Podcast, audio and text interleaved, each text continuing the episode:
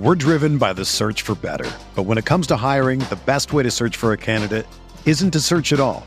Don't search, match with Indeed. Indeed is your matching and hiring platform with over three hundred fifty million global monthly visitors, according to Indeed data, and a matching engine that helps you find quality candidates fast. Ditch the busy work. Use Indeed for scheduling, screening, and messaging so you can connect with candidates faster. Leveraging over one hundred forty million qualifications and preferences every day, Indeed's matching engine is constantly learning from your preferences. So the more you use Indeed, the better it gets. Join more than three point five million businesses worldwide that use Indeed to hire great talent fast. And listeners of this show will get a seventy-five dollars sponsored job credit to get your jobs more visibility at Indeed.com slash Blue Wire. Just go to Indeed.com slash Blue Wire right now and support our show by saying that you heard about Indeed on this podcast.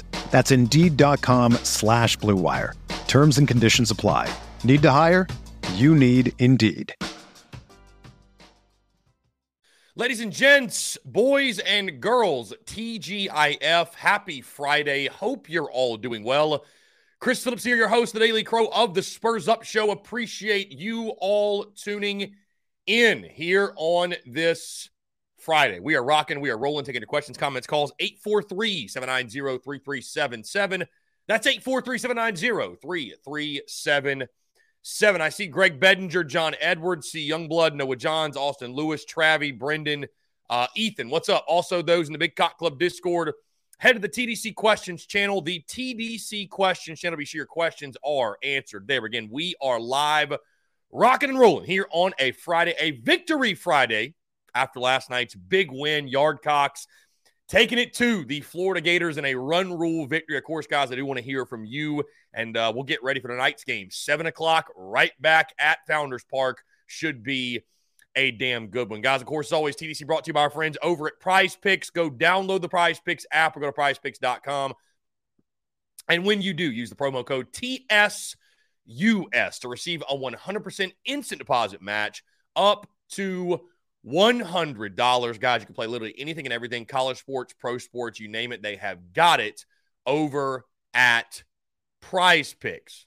So many fans and listeners of the Spurs Up Show, guys, have made tons of money with their friends at PrizePicks, and you should as well. So, again, go download the PrizePicks app or go to prize picks dot com. When you do, use that promo code T S U S U S to receive a one hundred percent instant deposit match up to one hundred dollars. Be sure to check them out and tell them that Chris from the Spurs Up Show sent you. Again, guys, we're live on the Daily Crow, taking your questions, comments, calls. eight four three, seven nine zero, three three seven seven. Also, guys, let me express the interest in, guys, if you ever have just any thoughts, you want your thoughts aired on the podcast, what have you. You know, we play that, we, we, we take listener questions, and we also play voicemail. So if you ever have any reactions, you want to get it out there, call that number. Leave us a voicemail. Text that number, what have you. That is the T S U S hotline right there. It can be used really anytime. So eight four three, seven nine zero, three three seven seven. I'm sure to set it on Do Not Disturb when the Daily Crow's not going on, so my phone's not just blowing up with these random numbers, and I'm actually taking a call like, hey, buddy, what's going on? What you thinking? So anyways, uh, you can call that number, text that number anytime you like. And uh, if you guys want to leave a voicemail, I'll take it on the podcast, what have you. Love, uh, love, love hearing the reactions, right? The reactions, good, bad, and different to everything happening on and off the field. Uh, I see my guy, Bruin Nation. What's going on? Todd Smith.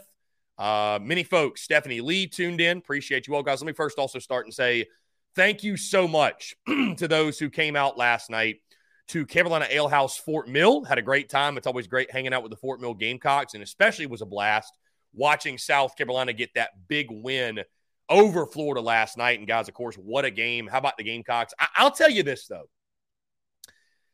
After the last two weeks, I have a little bit of a different mindset, mentality, and energy coming in this show today, and even after the game last night, because my immediate thought after South Carolina run-ruled Florida, and what a game. It reminded you really of game one against L S U.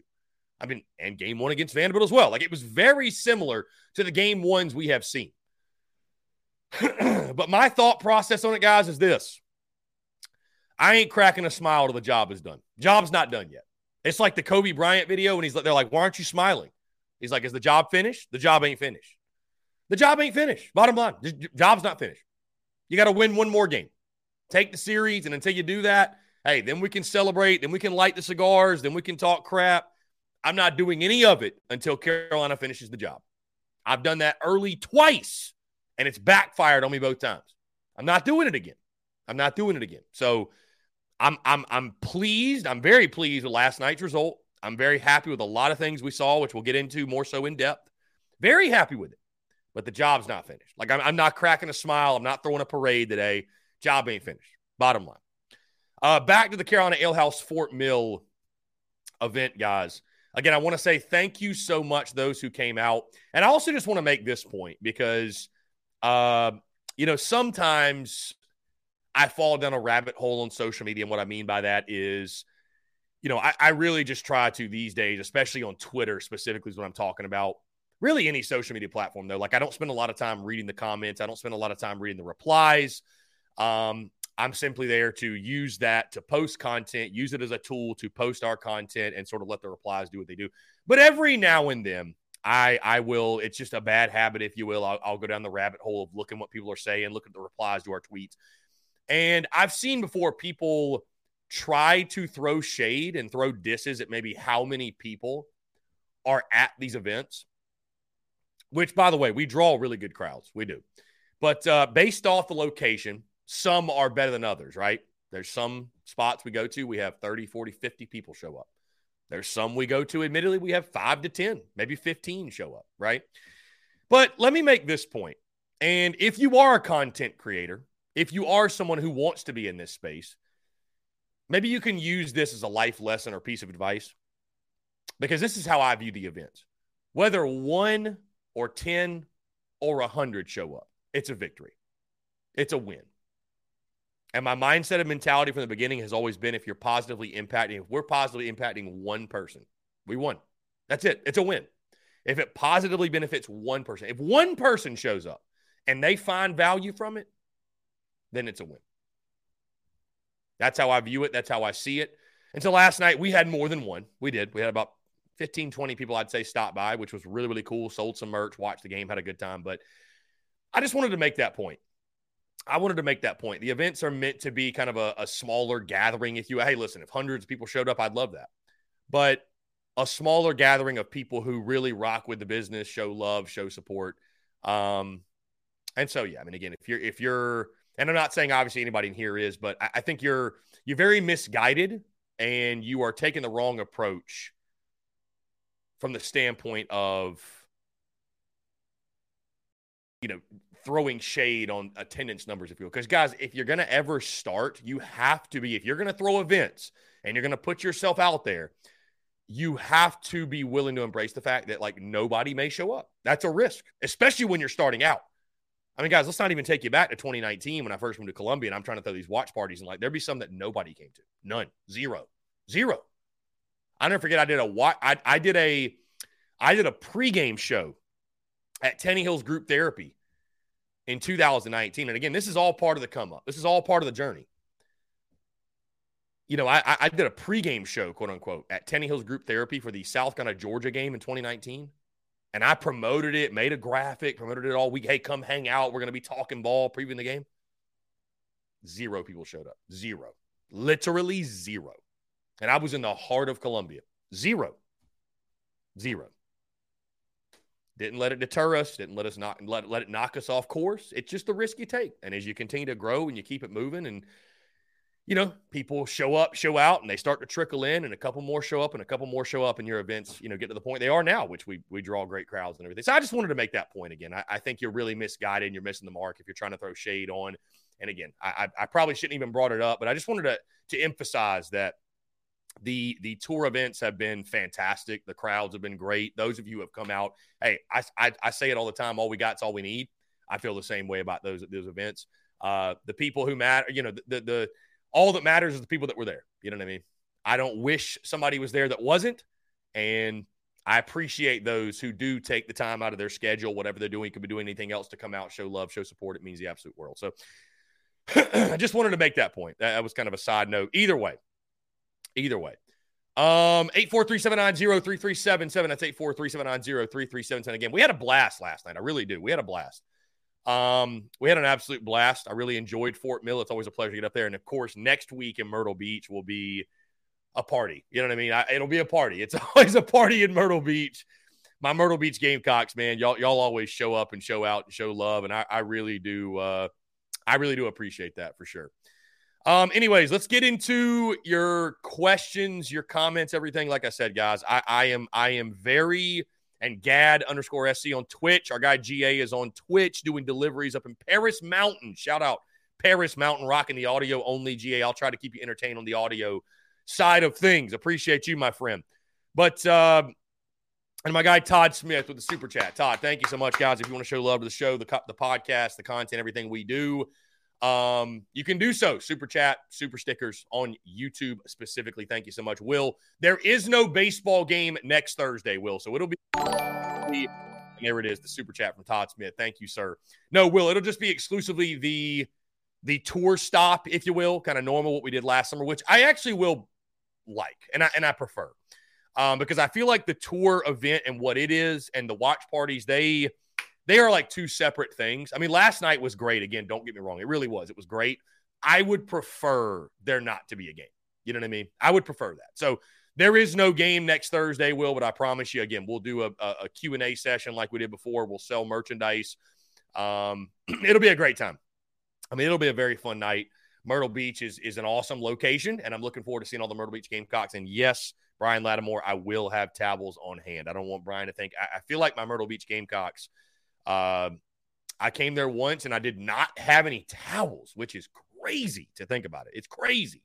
It's crazy. So – Uh, I will have those on hand. The Beamer Ball to the Moon Tour shirts we'll have on hand, everything. We'll have it all. Uh, we'll have it all. So anyways, though, let's see. I was going to get into something, and I just totally forgot it. Yeah, no, so back to the point I was making, though, about, yeah, I mean, guys, listen, last night was incredible. I, I thought Will Sanders, it was vintage Will Sanders. He was electric. Obviously, what Carolina did, swinging the sticks. Ethan Petrie gets the party started. Braylon Wimmer goes, yeah, yeah. Cole Messina does this thing. Michael freaking Braswell have a night. Uh, top to bottom, you know, even even guys like Evan Stone, Will Tippett, great at bats late in the game, getting on the action. You know, you blow it wide open. We talked about the Gators bullpen and the struggles they've had there, and I think, you know, you'll probably continue to see more of the same. I think they're starting pitching, you know, Waldrop tonight's another elite starter. Caglione's going to be an elite starter on Saturday. As soon as you get past them, you can knock them out in five innings. You got a great shot. You got a great chance. Uh, that Gators bullpen, you know, they might have a night where their bullpen shines, but they are just so inconsistent in the bullpen. And South Carolina's a team, obviously swinging a stick at home as well, that you make a mistake, they're going to punish you for it. And they're not going to chase bad pitches. You know, if you want to walk us, fine. We'll take the hit by pitch, what have you. Um, you saw more of that last night. With that being said, I ain't cracking a smile till the job is done. I'm not talking shit to Mark Ryan, Bruin Nation. I see you. I'm not talking shit to Mark Ryan till the job is done. I'm just not doing it. I'm not doing it, man. I refuse. The last two weeks, I have – I have been, you know, I, I felt extremely confident, and for good reason, by the way. I won't apologize for being confident, right? I won't apologize. thirty-two and six, eleven and four through thirty-eight games, but I will wait to do my trash talking because I, I promise you I'm going to trash talk, Mark. I promise you when it happens, but I will wait until the job's done. I will wait. I will wait. So I'm not going after Mark quite yet. I will let this thing play out the rest of the way, and, um, you know, I guess what's what's convenient, though, for a Mark Ryan, and, you know, my putting words in Mark's mouth a little bit, so be, but this is, I know this is true for Mark. Mark's not a baseball guy. He doesn't care about baseball, which is so weird being a Florida fan. As good as they've been, as good as they've been, how could you not care about baseball as a Florida fan? Anyways, Mark, if they lose the series, we'll say, oh, we won in football. Baseball doesn't matter. If they win the series, he'll be beating his chest and touting it, so. How convenient, right? Let's jump to the phone lines here. Call from Hunter. Hunter Kelly, what's up, man? How are you? I'm good, man. What about you? I'm doing fantastic. Appreciate you asking. What's up? Uh, so I know this ain't the, um, I guess, like the place to talk about, but like, I mean, I, I was wondering, so be able to watch the baseball games and all. You, you, you obviously you go into the E S P N app and everything. Mm. Uh, so as soon as I pay for the thing, and now. Now, when I press the live button, it'll say you are not authorized to view this console. Uh, so what you? So you've got uh, you got E S P N Plus, I'd assume, correct? Is that what you're talking right. about you paid for? Yeah, yeah. That's well, what, last that's night, yeah, last night the game was on E S P N U, so that's probably why you couldn't watch it. Tonight and tomorrow oh. you'll be fine, though. It's on uh, it's on S E C Network Plus, so you won't have an issue tonight, okay, tomorrow, but last night the game was on E S P N U, so, like, you had to have a cable subscription to watch that game, basically. Or I've actually got a – I mean, not that it matters now because it already happened, but there is a link, and I don't know if I'm going to get this website shut down, but, like, T V two forty-seven, like, if you Google that, like, there's there there are websites out there that stream T V. Just saying that. So. Oh, okay. Um Yeah, I, I actually didn't know that. I, I thought it was just going to be on regular E S P N or something. Yeah, E S P N U so, last I, night, so that's probably why you could not see it. Okay. Yeah, sorry to bother you. I just, I just had a. No, you're good. You no, you're know, good. You so. You'll be good to watch it tonight and tomorrow, though, if you want to watch it. So. Okay, I appreciate it, man. So, Hunter, I appreciate you, man. Thanks so much for the call. Yeah, you too. Yeah, great stuff. Great stuff for Hunter Kelly, guys. Eight four three seven nine zero three three seven seven. Brewer Nation. He's like, Clem sucks fans for real. Only care about football unless they win. Yeah, I, you know, I mean, again, listen, I, I, I'm not going to – I mean, we'll definitely for sure give Mark Ryan tons of hell next week, tons, assuming we get the job done. We'll give him tons of hell. But I just know that's how Mark's going to going to operate. He, he's he's going to operate that way, which, again, I think it's just weird to be a Florida fan and not care about baseball. That's it, like, as good as you are. Like, I get not being a baseball person, but, like, bro, when you're that good, that seems crazy. But I guess, too, like, Mark doesn't work for a Florida website, so his top priority is not really paying attention to college baseball. Like, I, I, you know, whatever, but anyways, I don't give a damn. Just get the job done. That's it. Just get the job done. Cody Gaskins, what's up, my friend? Robbie Davis, what's one thing that is very important to the success of the football team this year? The offensive line at playing well. Let's just say line of scrimmage, Robbie Davis. Line of scrimmage. We say it every year, but it's just true. It's a cliche because it's true. Brandon, do you see any quarterbacks hitting the portal? We got six quarterbacks on scholarship this year. Brandon, I have no idea, man. I, I feel like people get so worked up about the portal talk because they almost take it as like, well, you sound like you want them to leave. Dude, I have no clue. I have no clue. Maybe Shane Beamer, and I, I guess you could speak to, like, Shane Beamer's just built a culture where, like, guys just love being there no matter how much they play. So, listen, it's it doesn't bother me if those guys don't leave. I, I'm happy with them being Gamecocks. You would assume, Brandon, one would go, but you know what? If they don't want to leave, that's fine. That's totally cool.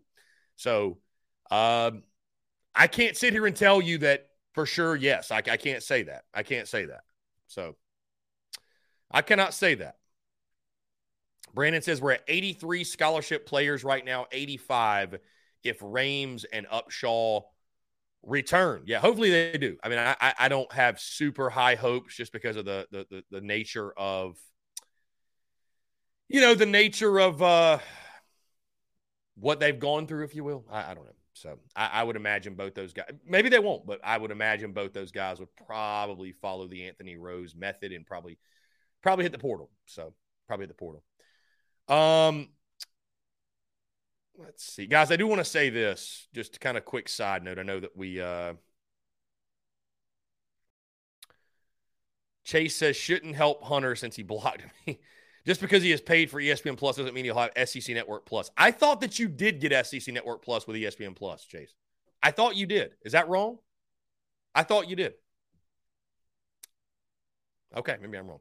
Um, no, just a quick side note, guys, I'll say this, and I don't know why sometimes, you know, the, the conversation, you never know which way it's going to go, but I will just say a quick, a brief, you know, I, I express, I really do my best to express gratitude to you guys on a daily basis. And there's a reason, there's plenty of reason for that. I mean, I, I just, I just believe in doing that. I believe in, in living life that way, expressing gratitude on a consistent basis, because people, people who are grateful consistently in life, they're happy people. They're very happy people. Here we go. Let's jump back to the phone lines. Chase, buckle up. Call from Will from Dirty Marble. Oh, I thought that was Chase. My, I thought that was Hunter again. One. Will, what's going on, man? How are you? Uh, hello? Yo, Will, what's up? Will going once. Can you hear me? Yeah, what's up? All right. I think I went to my Bluetooth. Um, oh, you're good. No, no. Clinic uh, to help people out, because I was going through the same issue with the E S P N Plus thing. Um, what it is is that you have to have E S P N Plus in order to get the S E C Network Plus games for E S P N. You have to also have a cable provider, whether it's YouTube T V or whatever. You have to have that as well. Have so to have the cable. Pro- ha- have to have the cable provider. Okay. All right. Yeah. So that's just, it's a little complicated. I had to figure it out. Mm, all right. myself. Fair. But uh, anyway, uh, yeah, man, hell of a game last night. That was a hell of a start. But just like you, I'm kind of holding my breath still. As yeah. Far as yeah. I mean, it was it was happy. great. It was great to see a starting pitcher go longer than five innings. I. We we had a guy, let's see, we I think Brendan in our Discord posted the stat. It was the first time, let me pull this up. Here we go. So the first time since March the twenty-fifth that a starting pitcher for South Carolina went at least six innings in a game. Crazy. Crazy. Really? Yeah, thirteen games. So thirteen wow. games that have been that long. So it was great to see a pitcher go that, you know, go, go that long in a game. And, yeah. you know, then you got James Hicks who only throws eleven pitches and the game ends in a run rule. So you're, I mean, you are as fresh as you could possibly be going in tonight. But, you know, I, I don't say it to to say, hey, don't don't be happy or celebrate, because that's obviously not the energy I'm coming with. But we've just seen it two weeks in a row. I just, I, I'd like to finish the job before I kind of get out over my skis and go crazy with it. Uh, and I feel confident. I mean, you want to win game one. Winning game one is extremely important. But, uh, man, night game at Founders Park. Again, you, you'd love to really lock this thing down tonight. And the Rowdy Roosters will be raucous, of course, man. It'll be a great environment.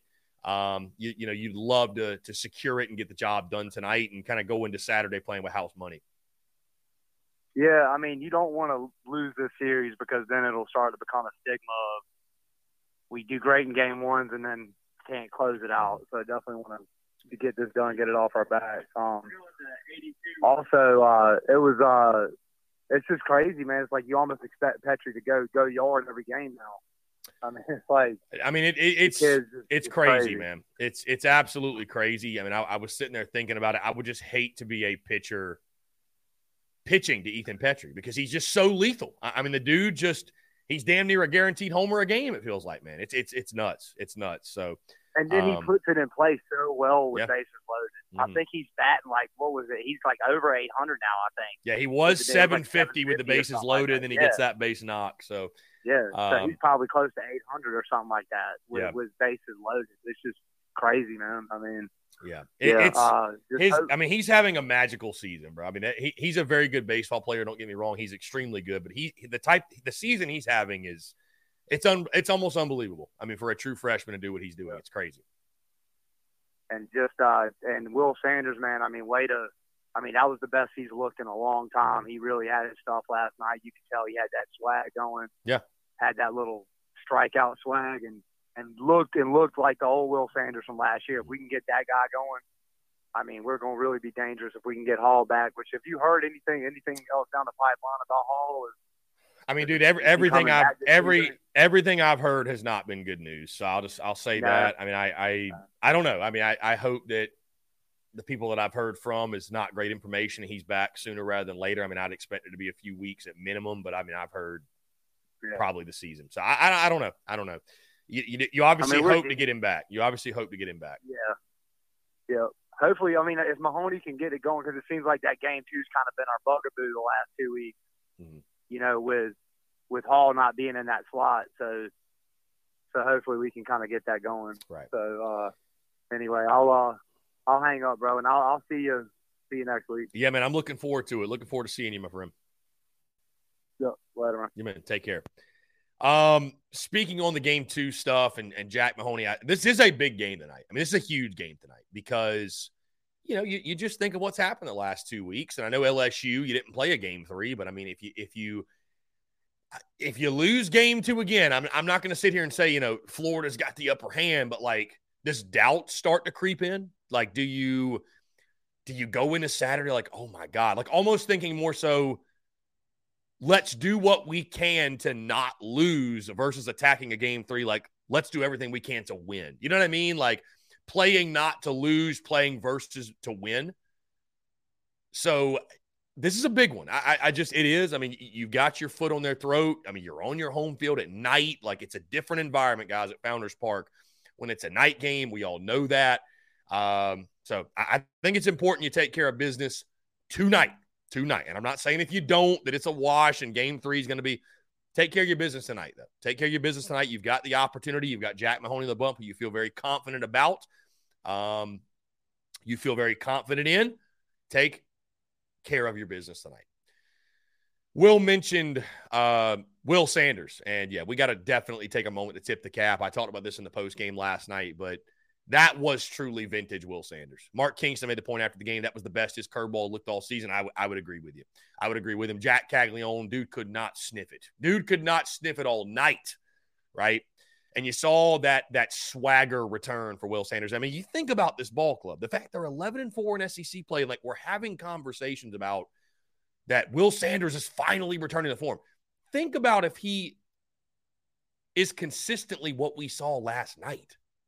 I mean, this team going to be really, really tough to beat, and they'll be built for a deep postseason run. So it was great to see Will Sanders kind of return to that vintage form, if you will, in a night where, you know, you score thirteen runs, you run rule Florida. The, the, the bats are going to be the talk, but definitely let's not let Will Sanders and his performance get lost in the shovel, because that was electric. That was electric stuff. So that was incredible. Um, Jeremy, what else is that was fun last night? I'm two and oh versus Florida, winning attendance. Love that, man. We need you there tonight too, I guess, then. We need you there tonight as well. Why not? So, guys, eight four three, seven nine zero, three three seven seven. eight four three, seven nine zero, three three seven seven. We'd love to hear your thoughts on the game last night. Big dub.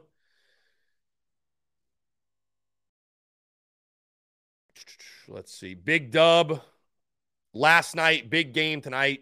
Brendan makes the point, eleven and four in the S E C with Will Sanders not in form, and none of the games we lost where he starts. We've swung it really well in game ones. I mean, Will Sanders has gotten the run support. Will Sanders has gotten run support. There's no question about that, man. There's no question about that. Um, to the point I was making a little bit earlier, guys, I just wanted to say again, thank you all so much for the continued love and support. And And truly, I mean, I I mean it. I mean it. Thank you so much for your love and and and and pushing this thing forward. It means so much more. You know, I was looking at a clip from a year ago to the date, and you know, you can tell a lot by looking at someone when you're on camera, just when you see someone, um, when you see someone like like the what you're going through internally and what you're dealing with. Heck, externally, internally, whatever. Like, you can see it on someone's face, right? You can see it, like, if it's weighing them down. Like, you can see it. And so I looked back a year ago to the date, and admittedly, guys, I, I was going through some stuff in my personal life. I won't dive into it, but I was. Some stuff that nobody knows about at all. And I just kind of, you know, we kept trucking. We kept showing up because that's, that's, that's, I love what I do, and and that's what I, I mean, that's just how I'm wired. But uh, I could just see it in my face. Like, I saw a clip from a year ago to the date, and I, I just saw, like, the weights pulling down on me. You know what I mean? I look at myself now, and I see something different, and I'm as happy as I've ever been. And I really do truly appreciate each and every single one of you. Like I said, like, it, it's the support through – and you don't even know, but it's just the the never-ending support that really pushes us to – keep this thing rocking, pushes us to new heights. And so, again, I just want to genuinely say thank you. Because, again, I look back a year ago to the date, and I was like, man, you could just see it. You know what I mean? You could see I was – I was. It was there were things wearing down on me. There was weight pulling me down, if you will, things that I had, was having to sit with and go through. And so, again, I just want to say thank you all so much for for being there. So I, I really do.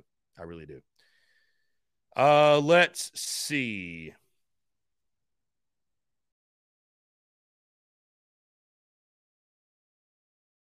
Mm, let's see. Anyways, Madison, any word on the injuries? Yeah, Gavin Cassis, what is the status for him? We have no idea. Mark Kingston said he was T B D. Based off what I saw last night, guys, I, I'd, I'd be – I don't know. I mean, Cassis is a tough kid. The fact that he played that entire game, I think it really speaks to how tough he is. But I would be somewhat surprised if he went tonight. I mean, it's just, it's a rib injury, it looked like. So, which it's just so unfortunate that Braylon Wimmer sails one at the line and gets his first baseman killed. But, you know, it is what it is. you definitely still have got to clean it up defensively. I mean, it, it's two more errors last night. So it's just one of those things, man. You, you kind of keep chopping wood, carrying water, chopping wood, carrying water. Like, hopefully, hopefully it comes around. Uh, didn't hurt you last night, but just uh, it's annoying more than anything. Uh, Mike says, hey, man, I follow you on pretty much all platforms. Just want to say thanks for what you do. You're the best Gamecocks coverage, in my opinion. Mike, I appreciate that. Thank you for my friend. Thank you. Thank you so much. Um, Jeff says, I know you were in the process. Thanking us watching you, but I've said it before. I love the show. Thankful for you, what you're doing. Keep it up. You have a fan of me and your support. Hey, Jeff, I, I mean, I much love, my friend. I appreciate you. Appreciate you greatly, my dude. Appreciate you greatly, my friend. G A, you're the man. Ben Smith to the moon, indeed, my guy. Jeremy says, that first inning, Sanders looked rough, bouncing balls off the dirt, but got out of the jam, and then he got dialed in. I was proud of him. Yeah, Jeremy, he bounced back. You know, it, it looked like it might have been more of the same from Will in the first inning. Uh, was really having trouble locating. The breaking ball was down, but once he found the control of that and everything else was working to him, and he just locked in. I mean, that, that that's what it looks like when a guy locks in. He's feeling it. He's in flow. Uh, and you love to see it. You love to see it. I mean, again, listen, guys, we're if we're going to make it to Omaha, I don't think it's unfair to talk about that right now. If we're going to make it to Omaha, if we're going to make the run we all want to make, Will Sanders is just going to have to be a big part of that. Have to. I mean, he's going to have to, dude. You, you're going to need him to be at his best or closer to his best than not. You're absolutely going to need it. Chad says, Wimmer needs to go back to second, Braswell to shortstop, possibly McGillis to third. Your thoughts? I, you know, I, I I'll tell you this, man. I I think they're committed to, to, to Wimmer at short. I, I just think he he wants to get drafted as a shortstop. He believes he's a shortstop. And Wimmer's made made a lot of great plays this year. Let's not get it twisted. I mean, he he's I don't think he's been necessarily a liability. I mean, he he's, you know, he's he's had some mistakes for sure. He's had some some errors, if you will, but uh, he practiced it short the entire fall. He practiced it short the entire preseason. He's played short every game. I, I just I don't see them moving them around. I, I don't see that. I don't see them moving him around. So he literally wanted to play shortstop. Now, again, what Kingston may decide to do, we'll see. But I, I don't see them. I don't see them shuffling the infield. I am very excited for McGillis to get back, though. I mean, I think this team's doing what they're doing with sustaining the injuries, right? Like, like the fact that we're just combating those injuries. No big deal. No big deal, right? It's, uh, yeah, something special for sure. I was just taking a look. We've got one hundred six viewers on Twitter. Wow. Okay. Okay. I, it's a busy day on the Twitter app. It's a busy day on the Bird app. The only thing I don't like on is that this platform, you can't see. If anybody leaves comments on Twitter, if you leave any questions, I can't see them. I can't see them. So if you want to leave questions, you either got to text in, you got to call in, you got to go over to, to YouTube, to Facebook, to Twitch. Twitter is the only platform where we cannot take questions from that platform specifically. So anyways, guys, um, been a great week. Appreciate you all.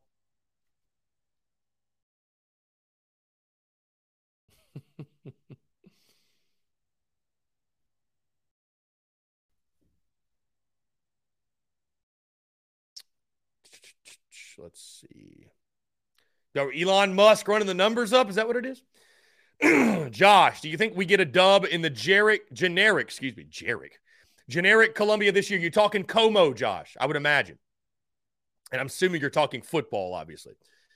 Um, you know, it's funny, my way too early predictions, which again, subject to change, but my way too early predictions, I picked South Carolina to lose to Mizzou. And it pained me to do that. It pained me to do it, but it's almost becoming, Josh, one of those things. It's becoming what the Kentucky streak was, where it's almost like, do you feel like South Carolina is going to have a better football team than Missouri? Yes. Do you feel like the Gamecocks have a better program? Yes, absolutely. But you've lost four in a row to them. And it's almost becoming one of those things where it's like, out of principle, you got to pick Mizzou. How can you pick Carolina to go on the road and beat them after what you've seen the last four years? And Eli Drinkwitz owns you. He's beating you like a rented mule, going back to when he was App State. I don't know what it is that he's got against the Gamecocks, but he owns you. So this has become what the Kentucky streak used to be. This has become the new Kentucky streak, where similar to that streak against Kentucky. There's not a single game of the last four where I think Gamecock fans look at it and look at the last four and say, well, yeah, well, I mean, we should have lost that game. I don't think there's a single one. Not a single one where it's like, oh, they were just so much the better team. They're a better program. You know, we weren't expected to win. We shouldn't have won. I think Carolina fans probably look at all four and say we should have won all of them. That's exactly how the Kentucky streak was. And it's also similar to that streak in the sense of I don't think you can take really, truly the next step as a program. And I said it was the key game last year and you still went eight and four. So what do I know? But to take the next step that people want to take, you got to beat a Missouri more often than you lose to them. I mean, they're not Vanderbilt, sure, but you need to go six and four against them in a decade. You got to go seven and three against them in a decade. Kentucky's the same thing. If you're going to elevate above them, you got to beat them more than you lose to them. I mean, that goes without saying. So I would love to think we're going to roll into Como and get an easy dub, no big deal. But past four meetings show me something different. So I, I cannot sit here and confidently tell you that that's, that's one you can put a, black, a, a, a W to next to in heavy black ink. I, I just don't think you can right now. I mean, it's a t- it has to be labeled as a toss-up. And most people that I've seen, and even my way too early predictions, I did pick Mizzou to win. And I don't want to do it, but it's almost like, am I really going to outsmart myself again? Although I will say twenty twenty-one, I did pick Mizzou to win that game in Como. But you get what I'm saying. Like, am I really going to go against the grain again? Because Missouri's shown, Eli Drinkwitz has shown that he owns the Gamecocks. We'll see if they can change that this year. But that's been the case last four seasons. Let's see. Peyton, yes, we are going to get the Florida game in on Saturday, tomorrow. Um, let's let's take a look at the weather. Why is weather always a storyline for us? I guess when you play three games, right, there's an odd, there, there's odds that one day it'll rain, right?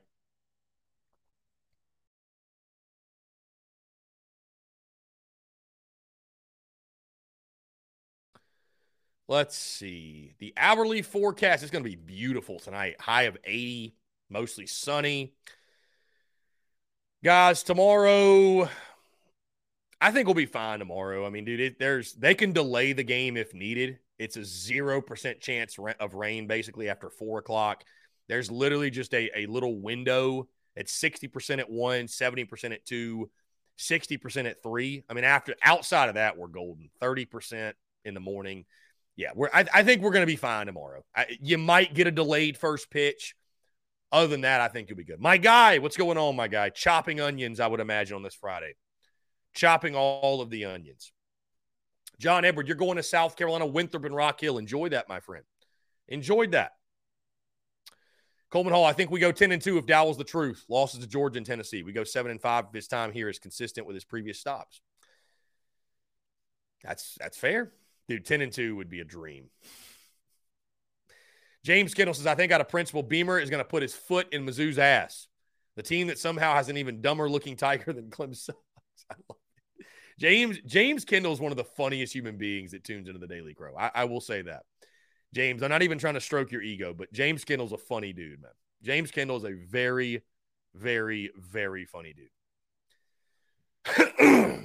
Let's see.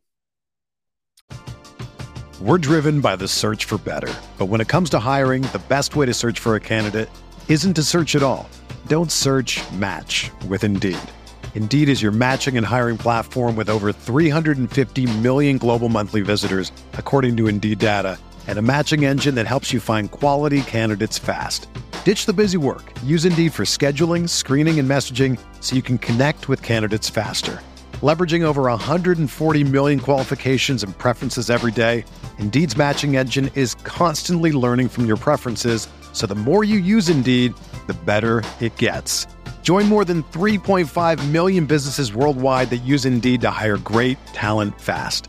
And listeners of this show will get a seventy-five dollars sponsored job credit to get your jobs more visibility at Indeed.com slash Blue Wire. Just go to Indeed.com slash Blue Wire right now and support our show by saying that you heard about Indeed on this podcast. That's Indeed.com slash Blue Wire. Terms and conditions apply. Need to hire? You need Indeed. It's only a kick. A jump. A block. It's only a serve. It's only a tackle. A run. It's only for the fans. After all, it's only pressure. You got this. Adidas.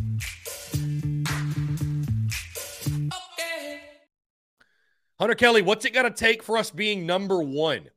I'm assuming you're talking baseball, Hunter, and I'll just say this. For us to be ranked number one, L S U is going to have to lose.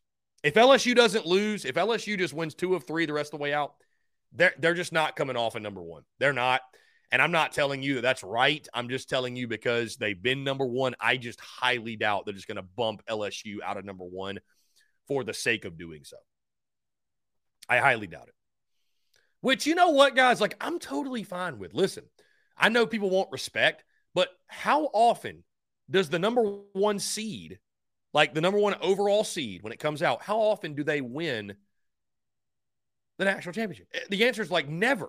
So that's fine. L S U can have it. They can have the pressure of being the number one overall seed. They can have it. Jeremy Wardell says, if we win eight or more games this year, it's going to be on for Carolina football with the way Beamer and staff are recruiting now. So we show that third year of progress winning, we will be getting elite players. I mean, we already are getting elite players pretty much, but I get what you're saying, Jeremy. I mean, it's, it's, I mean, that's why I said, you know, I've had many conversations about this with other people. Winning eight games this year is just so important. Like, like showing the stability in the program of like, we're on the up and up, we're on the way. Doing that. And I'm not saying if you go seven and five, like, oh my God, the program's going down the tube. No. But I'm saying that, you know, again, if you can go eight and four or better this year, you're setting eight wins is kind of like the new, the new floor for your program. And you believe, and we all believe, that with the players you brought in and the players you're bringing in, that that's a fair floor. Like South Carolina football is, is changing as we know it. It's changing every single day with the recruiting, with the way you're playing on the field, with the way they're coaching. It's changing. So if you can establish that new floor, right, go eight and four or better this year, I think that'd be a great, great place for this program to be in. Uh, guys, that being said, let's go ahead and jump into our first break of the day. The time is flying by, which is the case when you're having fun. On the other side, though, we'll take more of your questions, your comments, your calls, and more on the other side. You're tuned in to The Daily Crow.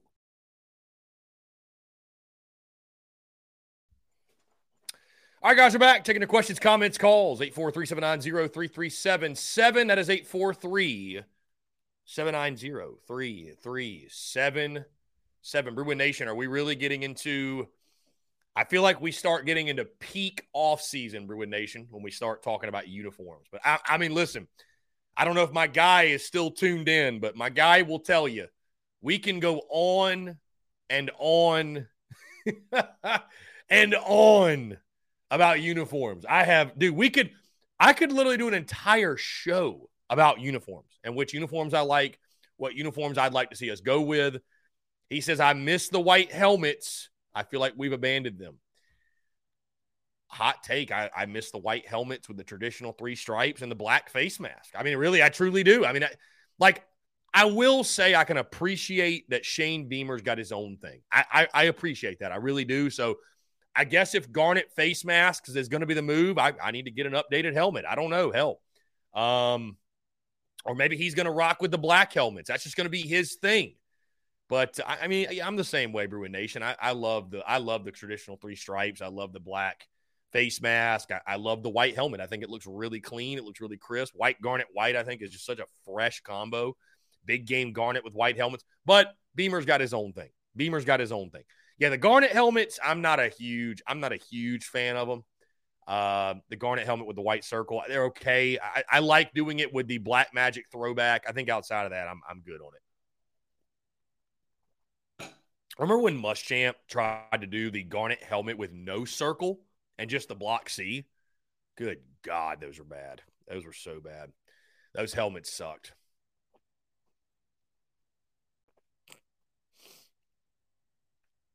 Lynn Turner, anybody else notice that the current seeding has six of the top eight as S E C teams? Crazy. I mean, Lynn, the, the, the league's just loaded. I mean, the, the league's just loaded, Lynn. The league's loaded. I mean, that's and that's probably that's probably how you're going to see it play out. I mean, honestly, that's probably how you're going to see it play out. So, Yep, the league is loaded for sure.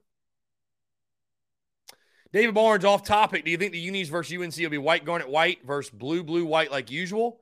Black, garnet, garnet's growing on me. I don't know, David. I, I, I have no idea, man. I have no idea. Jay Cobb, hot take. I loved the garnet helmets with the Carolina script. Jeff Gullidge, when do you want to start up the simulation games? Jeff, we probably won't start that in the summer, man. I, I, I'll say this. You know, one of the reasons I don't want to start it right now is my guy, S G one Sports, that makes these rosters. He's got the latest up-to-date rosters, but, like, he doesn't have any freshmen added. So, a k a no Nicholas Harbor is on the roster yet. So, I guess I could go in there and create Nicholas Harbor myself, but I don't know. I, I will do the simulations. When do they normally start? End of July, I think. End of July, I think. Let's see. Let's see. I'm, I'm going to pull up last year's schedule. Yeah, here we go. This was last year. July thirty-first was the first one. We went Sunday, Monday, Tuesday, all the way up until August twenty-third. Okay, so we'll probably stick on that schedule again. My life is very – it's crazy, dude. Like, I'm very busy during the season, obviously, when that goes without saying. I think I'm busier, though, that month before the season. Like, I really do think so. Because, like, you're trying to get out – or you are. We're not trying to. We are. We're out – we're just – we're we're pushing out so much content. We're pushing out so much content. You know what I mean? Like, try, getting it all out before the season kicks off. So before the season, dude, I'm extremely busy, extremely busy. It's, you know, it's a lot of fun though. I mean, talking season's a blast. I mean, talking season's a blast too, when that's what we do. We talk here, right? I mean, that's what we do. So talking season's a lot of fun. Talking season's a lot of fun. Tucker says the simulations are the best time of year. My Ripper, what's up, man? Dude, what, by the way, Ripper, where is the Ghoul Nicholas at? Because he looks like he's having a time out in Folly Beach. Shout out to the Ghouls. Shout out to Ghoul Team six. Truly. He looks like he's having a blast at Folly Beach. I, I that, that that beach house looks incredible. Uh, Eric Reese, I appreciate Shane Beaver doing his own thing, but the traditional white helmet during the Spurrier era is my all-time favorite. Same here. Same here. Same here. Same here for sure. Um, let's see.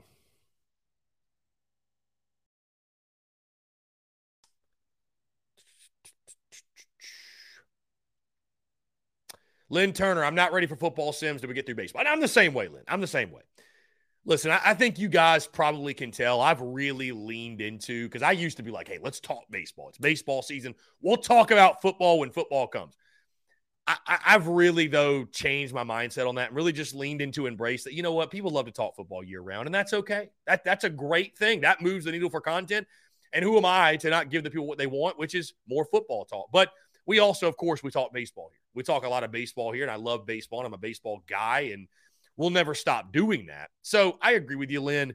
The let that be an off-season thing. You know, it helps us kill time in the off-season. It really does. I mean, the, the simulations, I've, I've told you guys before that I don't understand the people that don't like those, or that, like, if you don't like it, I don't understand the people that that that it it, it creates such a negative stir to them that they must comment and say how dumb it is. Like, it's fun. Like, it's it's hilarious. They're they're hilarious. That's what's so much fun about them. They're so much fun, dude. Landon White, will you go to Omaha if we go? Landon, there is not a damn thing that could keep me from going to Omaha. I can tell you that right now. There's not a damn thing that could keep me from going to Omaha.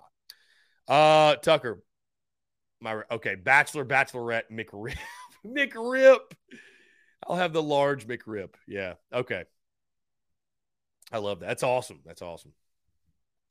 Coleman Hall says, with the portal, football is now year-round pretty much. I mean, I will say to your point, Coleman, it is crazy how it feels like on a daily basis there is some sort of football thing happening. It's it's wild, right?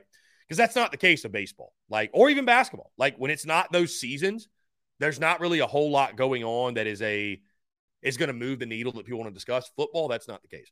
But Austin, listen, Austin Greer says baseball talk is much better. I mean, I love baseball talk, Austin. That's why we do it.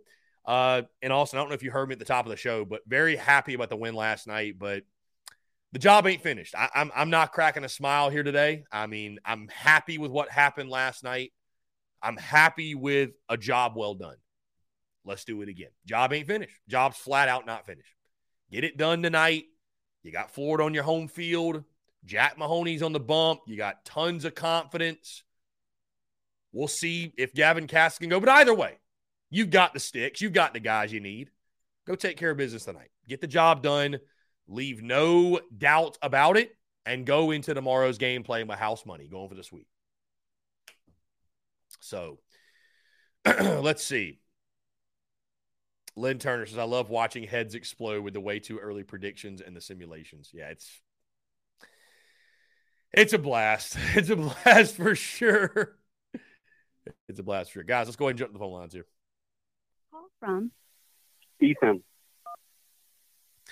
Ethan, what's up, man? How are you?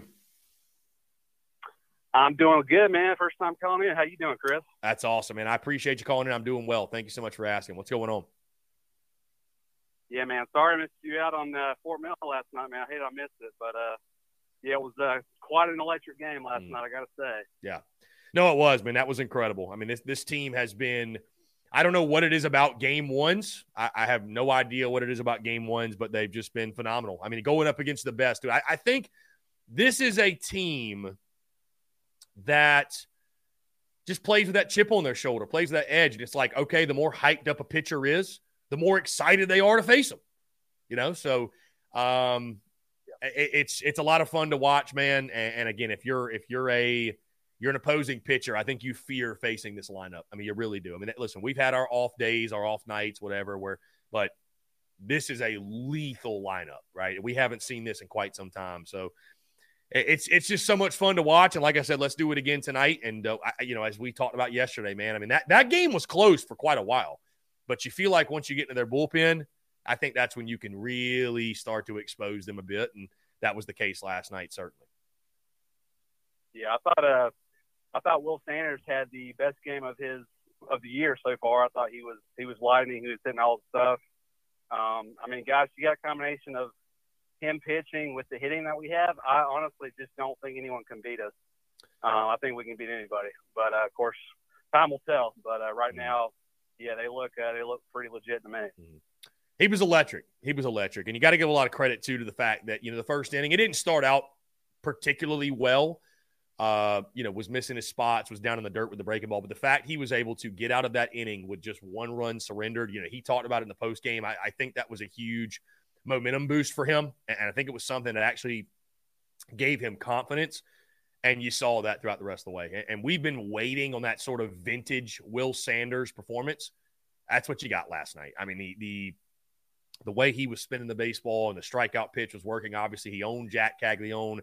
Um, you know, Mark Kingston mentioned post-game the breaking ball was the best it had been all season. And, and you saw that. And you saw that. And, you know, you get a guy like that who we all knew this entire time has immense talent. He gets locked in the zone like we saw last night.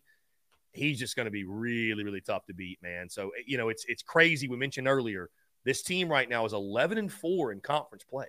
And we're sitting here talking about, oh, there's vintage Will Sanders. So if he gets going like that and he does what he did last night on a more consistent basis, I agree with you, man. This is going to be a really tough, not t- tough team to beat, especially on nights when he pitches. Yeah, absolutely, man. On a fun night, too, uh, I was in sitting in a suite for the game last night, so that was pretty cool. Okay, and, uh, nice. Lo and behold, the suite next to us was was sitting. Uh, Shane Beamer and Ray Tanner was sitting right next to us, so I did get a chance to meet uh, Shane Beamer too. That was pretty. Hey, that's pretty cool awesome. Moment. But uh, yeah, that's he's awesome. such such a great guy. He you know he gave me a fist bump and everything. He's so genuine with everybody he meets. He's mm-hmm. such a exactly how you see him on T V, man. He's just. He's such a good recruiter, coach. I'm happy we got him. I mean, we got a lot of excitement right now in the program. That's awesome, dude. That's incredible. So you had a hell of a night. That's that's that's awesome stuff. I did. yeah. Well, I appreciate it, man. I just wanted to call in. I uh, hope uh, the show goes well today. Hope we get the uh, series win tonight. And, yeah, go Cox, man. Appreciate it. Ethan, thank you so much, so much for the call, my friend. Call in anytime. Thank you. Appreciate it. Yeah, yeah, man. Yeah, man. Bye. Take care. Great stuff from Ethan. That's awesome. It's always cool when you get a first-time caller, right? It's always really cool.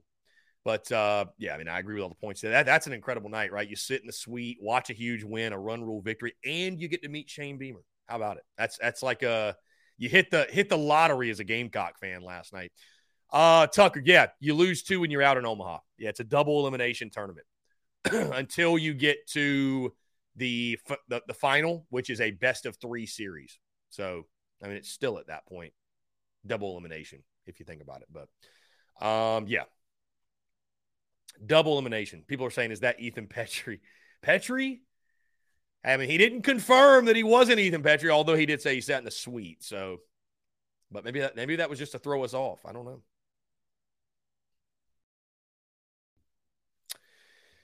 Gamecocks eleven. What about the commentators last night talking about their closer getting suspended for four games? I get their point. They talked about it for thirty minutes. I, yeah, we, we did not actually have the sound on, uh, which was kind of unfortunate, but whatever. It is what it is.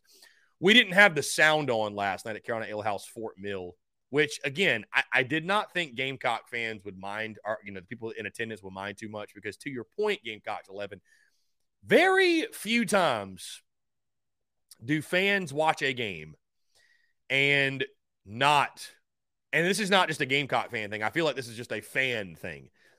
Very few times do fans watch a game and not complain about the play, the play-by-play people. I, it's just, it's inevitable. It, it's inevitable. So, Um, but yeah, no, I, I, uh, I did not, I did not, uh, catch that. So, I mean, it is a big storyline in the series, but yeah, definitely if you beat a dead horse, it's, uh, yeah.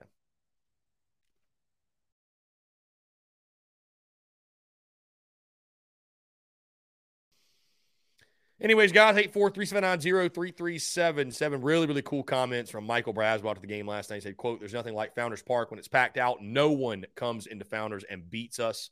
That's our mindset. So really, really cool stuff from Michael Braswell. And, uh, you know, you, you just it's a team, listen, playing with a lot of confidence, playing with a swagger, playing with an edge. That's what you want. That's what you want. So, um, that's what you want. I mean, it's it's it's great to see, man. It's fun to watch.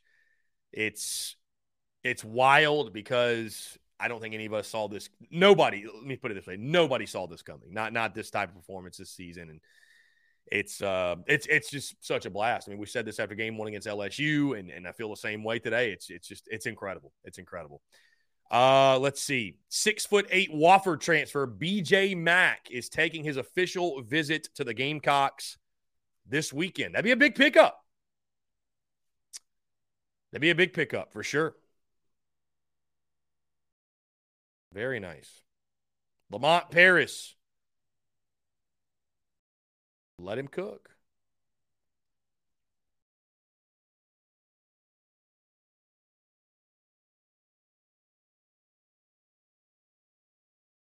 Mm-mm.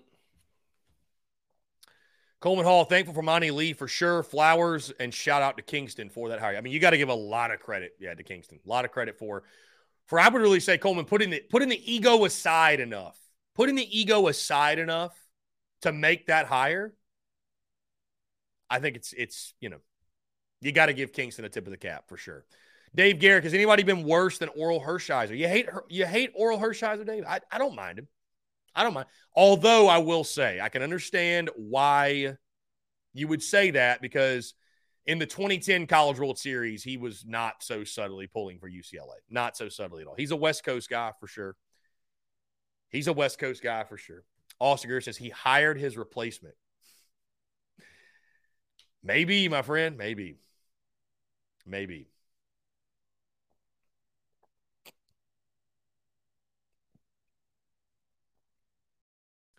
Maybe so.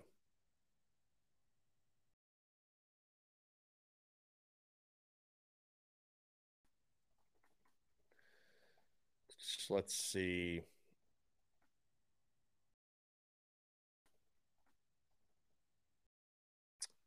I just tweeted something. It's insane the amount of disrespect that Juice Wells gets because there was a tweet from P F F College, which Anthony Treesh, right? I don't. I can't believe he didn't. He didn't say anything about this. Who is the best returning receiver not named Marvin Harrison Junior? This is the list of guys.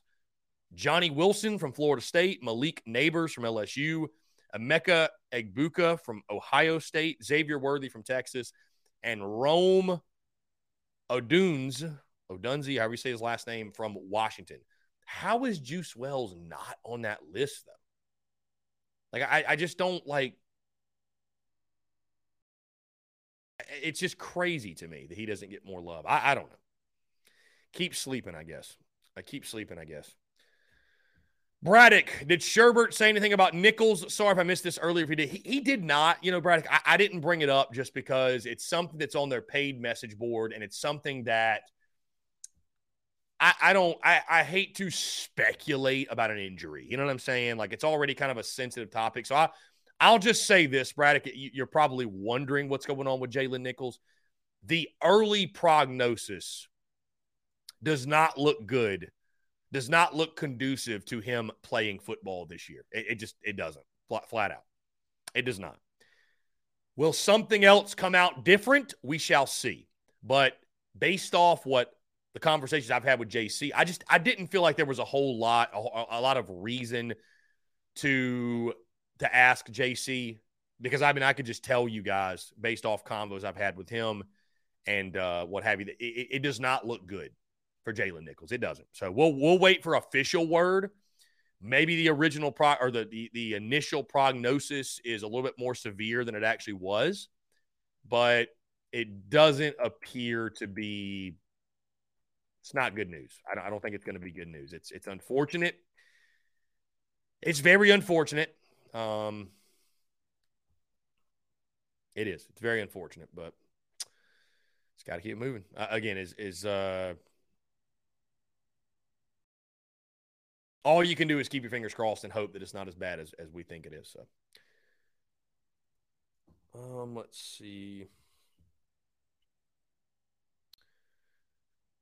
Guys, again, appreciate you all tuning in. Big one tonight. Big one, big one tonight at Founders Park. Great chance to lock down the series, man. Great chance to lock down the series.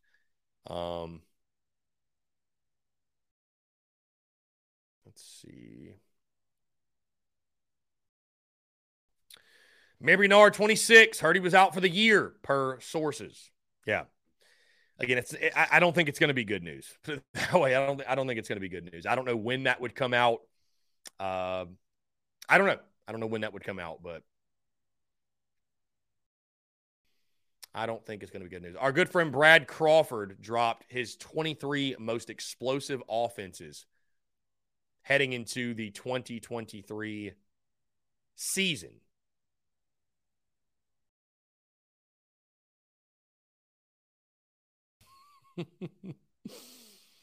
and uh, Southern Cal, number one. Washington, second. How about that? Uh, other notables. Let's see. Other notables. You got Tennessee at eighth. Georgia at tenth. Bama, thirteenth. Clem sucks at sixteenth. The Gamecocks are nowhere to be found. Ole Miss at eighteenth. And then North Carolina, week one opponent, at twenty-second. So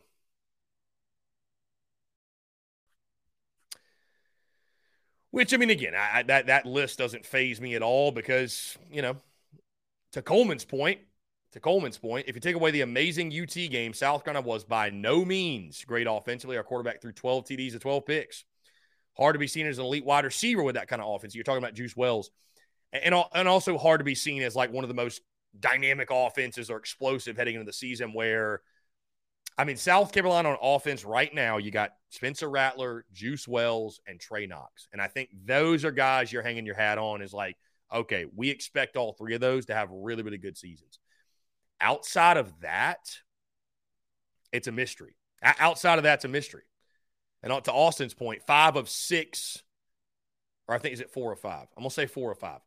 You lose four of your top five receivers from a year ago, or five of six. I forget which number is right.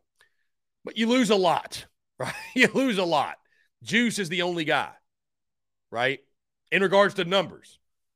Xavier Legette, of course, comes back, but he only had like one hundred eighty yards receiving, which is crazy because he burst on the scene late last year. But for the most of the year, he wasn't a guy for us. So Can he be a guy more consistently? But there's just a lot of questions, man. I mean, outside of, again, Juice, Wells, and Trey Knox, who still hasn't even played a snap for us, who are the guys on offense? I mean, there's questions all over. Running back's a question. O-line's a question. Wide receiver two's a question. Spencer Rattler's consistency's a question. So, um, you know, there, there are certainly question marks all over the place. There are certainly question marks all over the place.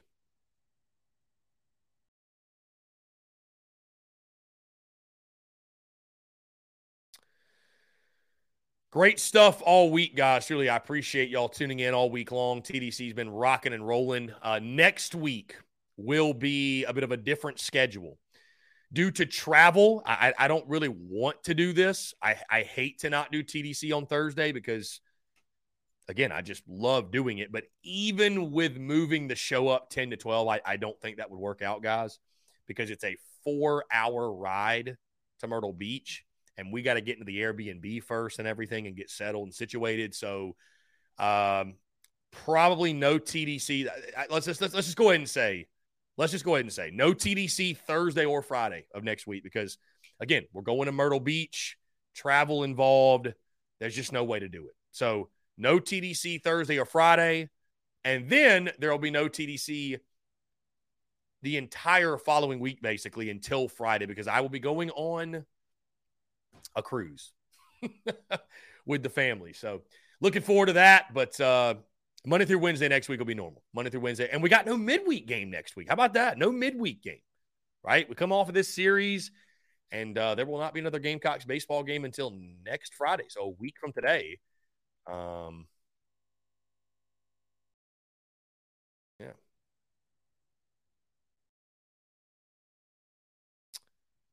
Let's see. Yeah, baseball, no midweek contest. It'll be Auburn coming to town next weekend. Not to look past, obviously, the, the rest of the series, but Gators tonight at seven o'clock, S E C Network Plus.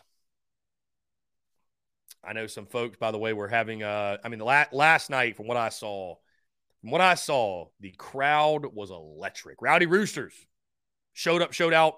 Hey, they didn't need me to to to, to say anything.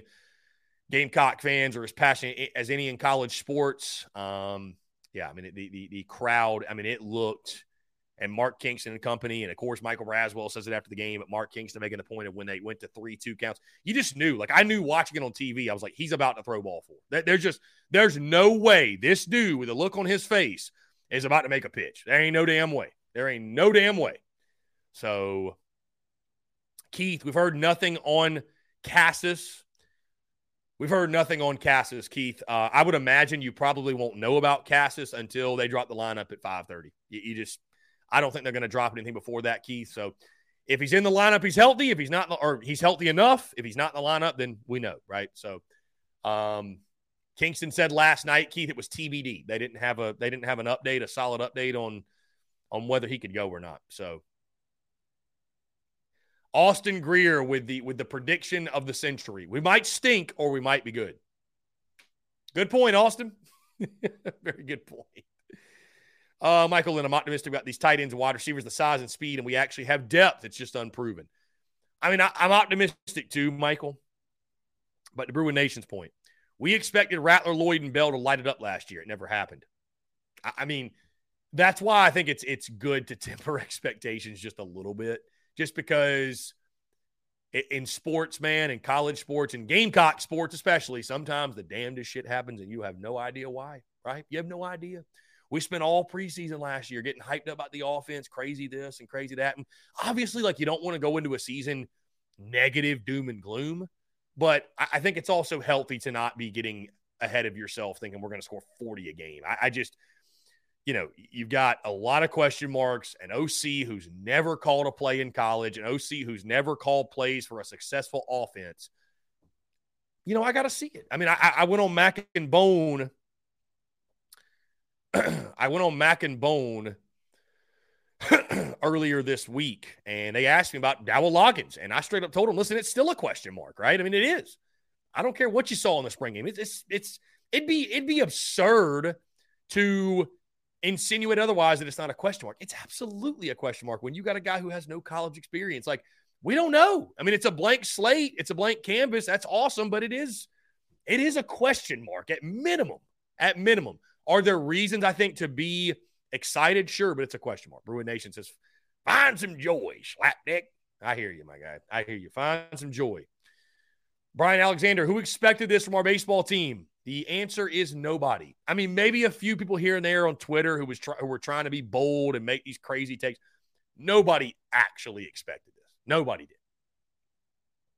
Nobody expected this. I mean, it's I expected, guys, this team to be much better. I really did.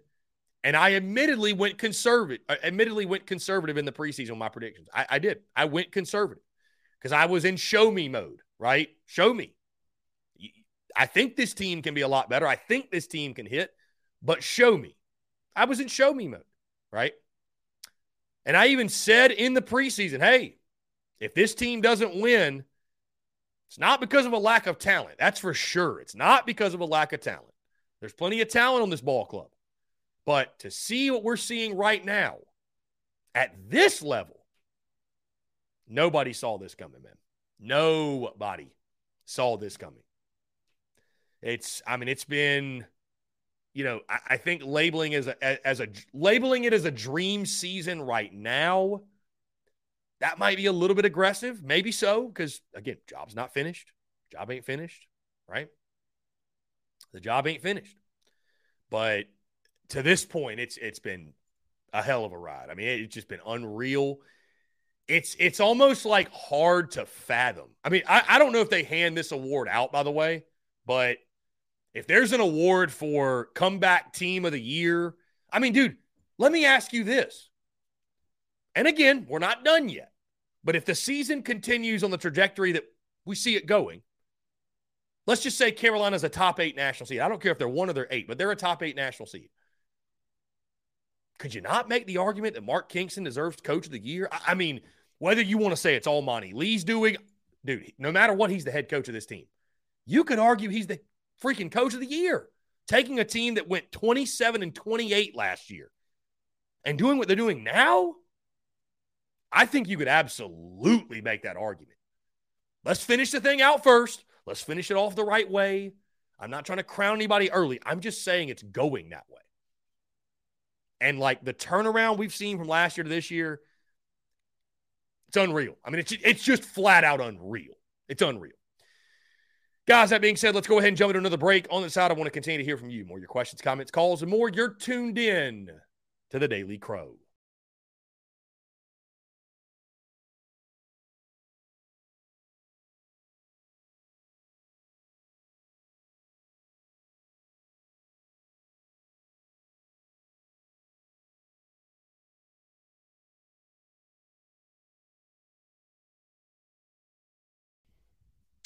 All right, guys, we're back. Taking the questions, comments, calls, eight four three, seven nine zero, three three seven seven. That's eight four three, seven nine zero, three three seven seven. Reuben Nation breaking N C double A passes rule. No more stopped clocks after a first down per sources. Coming from Dennis Dodd. Is that right? Let's see. Dennis Dodd, C B S. Here we go. Breaking. For the first time since nineteen sixty-eight, clocks will no longer stop on a first down in N C double A games. P R O P approves rule changes for all except, surprisingly, Division three, which pushed back. Wow. So that starts this year. Clocks will run after first downs in college football with N C double A set to change half-century-old rule Friday. Really?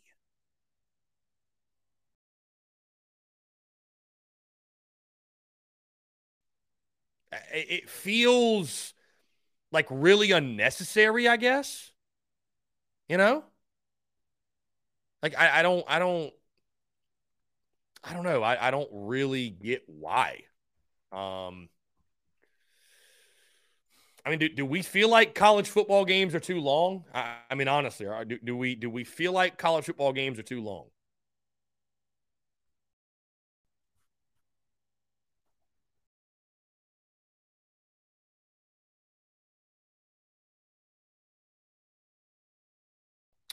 Weird. Okay, so so no more stop clocks. So you can no longer late in a game, like, depend on that. You can't depend on that. I tell you what, hey, listen, I'll tell you this. I'll tell you one thing this is going to do. Time management and clock management is going to be, I mean, it was already a point of emphasis for these college coaches. Even more so now. Like, people who don't know how to manage a clock, manage the time, they are going to be exposed, my friend. People who don't know how to manage timeouts, like, you're going to have to be a lot more strategic now, because you get late in game, and guess what? First down's not stopping the clock no more. First down's not stopping the clock. But what's so silly about, like, this rule change, I, I just, who are these people complaining that college football games are too long? Like, where are they at? Do you see them? Because I don't. I've I've never, I've never had anyone come into this show and comment, Chris, you know what's really bothering me? These college football games are just too darn long, man. I was inside of Williams-Brice Stadium for far too long. I was at Neyland Stadium, Sanford Stadium, whatever S E C team. I was at the stadium for far too long. Who is saying that? Nobody's saying that. You only get twelve games a year anyways. You only get seven, maybe six home games a year. I think fans would sit through the games if they were seven hours long, because you only get a couple of them a year. I, weird, weird. I, I'm sure there's a reason that maybe I don't understand or haven't seen of why they're doing this, but there are no college football fans that are out there clamoring for this. No, nobody needs the games to speed up. Nobody needs a shorter college football game experience. Nobody does. Nobody does. And to the point that I see in the comments, I agree. If you want to make games shorter, stop reviewing replays that are obvious for ten minutes. Stop doing that. Stop reviewing every little thing as well. I just don't get it. Again, I, I've never heard a college football fan say, you know what? Games are too long. We're getting too much college football. Let's let's shorten it up a little bit. It's absurd. That's absolutely absurd. I don't know. I, I like. I don't know what it does. I, what, what does that do? I, what, what does that rule change do? I, I, who does that help? You know what I mean? Who does that help? Who does that help? I I, I don't get it. I don't get it. I don't like. Who are the people that are on board with that? Why does that even come up? Do they feel that retention rate is low for some reason? Like, I, I just, it feels weird. It feels weird.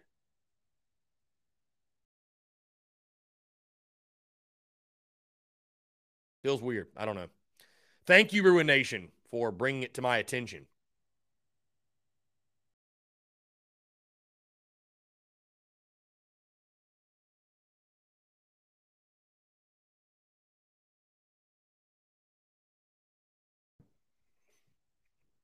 Anyways, guys, eight four three, seven nine zero, three three seven seven. That is eight four three, seven nine zero, three three seven seven here on this Friday, April the twenty-first, twenty twenty-three. Great stuff.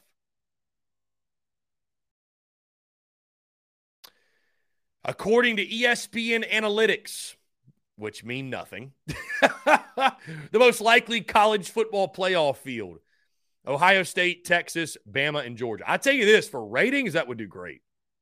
Those are four huge brands. That would do great.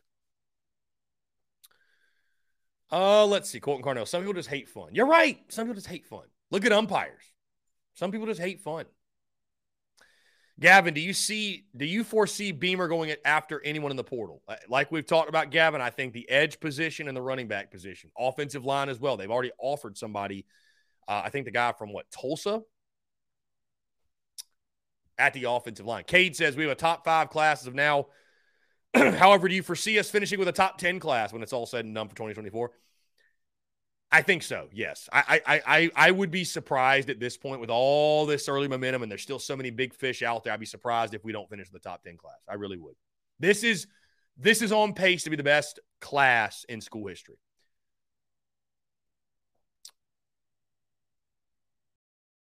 I don't really know how to pronounce your username, my guy. Famun Dadiz says, do you see the F B I for South Carolina this upcoming season? I think it was like five and a half, six and a half wins a lot. Yeah, we talked about this earlier in the week, my friend.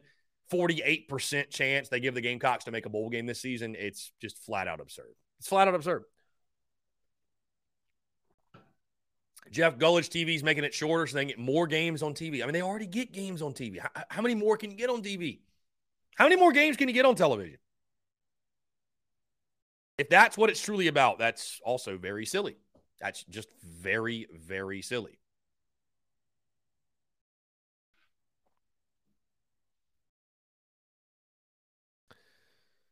Anyways, guys, would love to hear from you all. Twitter's such a fun place, isn't it? It's such a fun place. It, it's so wild because I'm sure there's some of you that are tuned into here that are on Facebook, maybe even YouTube, Twitch, whatever. But there's people that don't have Twitter. And so I always wonder, I'm like, those people must just be like, what is going on on that app? You know, what craziness is taking place? And of course, we see more of it this morning as I wake up and a Florida Gators account, not just any Florida Gators account, in all kinds of weather dot com, thirty-one point two thousand followers, is demonizing the Gamecocks fan base. And the tweet says, I'm going to give South Carolina fans one more chance to be normal human beings tonight. I don't mind the mock Gator chomps. That's fair game. To the victor go to the spoils. Just don't put your hands on other people, block their way to the exits to get in their face, or drop racial slurs. Well, first off, the racial slurs didn't happen last night. He was alluding to something that apparently happened in like twenty seventeen.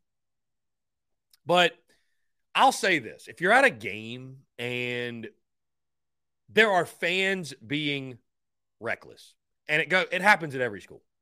There, there's a portion of every fan base that stinks, right? It just bottom line. Just because you're a fan, like I think where some people get it twisted, and even those in the Gamecocks fan base get this twisted, that, listen, just because you're a Gamecock fan, it doesn't make you a good person. There's a lot of shitheads in this fan base. I mean, there just are. There are shitheads in this fan base. They also exist in the Florida fan base, Georgia, Tennessee, Clem sucks. Like every single one of them, Bama, every single one of them has obnoxious, annoying fans. Every single one.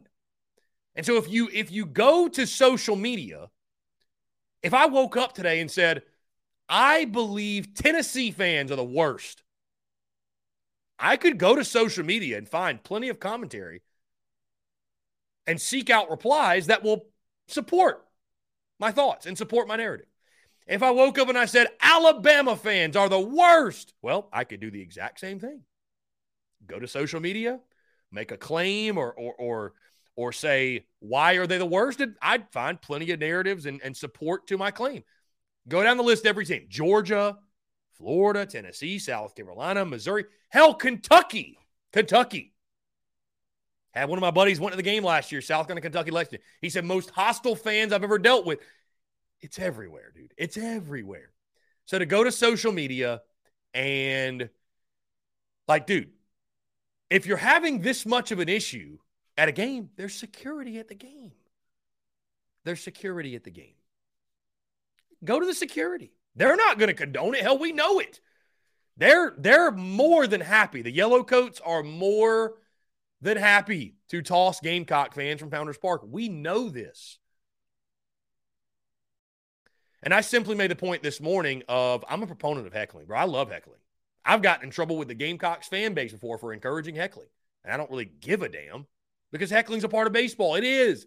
Hey, batter, batter, batter, batter, swing, batter, batter. That's it. Goes all the way back to those days. Like, it's it's a it's a part of the game. But the art of heckling, right? Obviously, there's like, and this happened, we we felt this example a couple of years ago. And I'm sure you all remember it.